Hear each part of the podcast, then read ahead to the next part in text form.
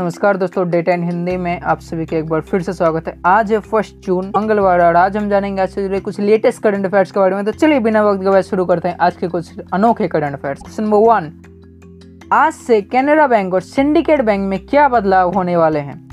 Answer है, आज से इनका आईएफएससी कोड बदलने वाला है। क्वेश्चन नंबर टू अब चेक जारी करने से पहले कौन से नए नियम का पालन करना होगा? कुछ आंसर है अब दो लाख के ऊपर के चेक जारी करने से पहले पॉजिटिव पे कन्फर्मेशन बैंक से करवाना होगा, तभी आप दो लाख के ऊपर चेक जारी कर पाएँगे। क्वेश्चन नंबर थ्री, हाल ही में इनकम टैक्स डिपार्टमेंट ने क्या कहा है? आंसर ई फाइलिंग के लिए छः दिन तक ग्राहकों को रुकना होगा, क्योंकि एक जून 2021 से लेकर 6 जून 2021 तक ई फाइलिंग की सर्विस काम नहीं करेगी। क्वेश्चन नंबर फोर, एक जून से चौदह दशमलव दो के जी वाले सिलेंडर के दामों में क्या बदलाव हो रहे हैं? आंसर है, कोलकाता में इसकी कीमत आठ सौ पैंतीस दशमलव शून्य रुपये क्वेश्चन नंबर फाइव जापान में कार खरीदने के लिए क्या खास रूल है?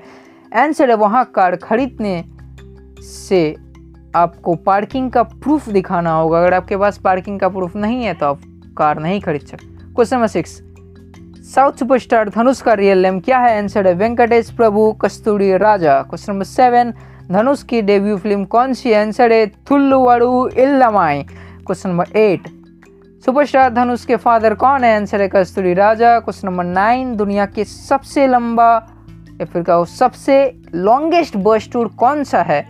आंसर है Albert Tour question number ten ये बस टूर कितना लंबा था?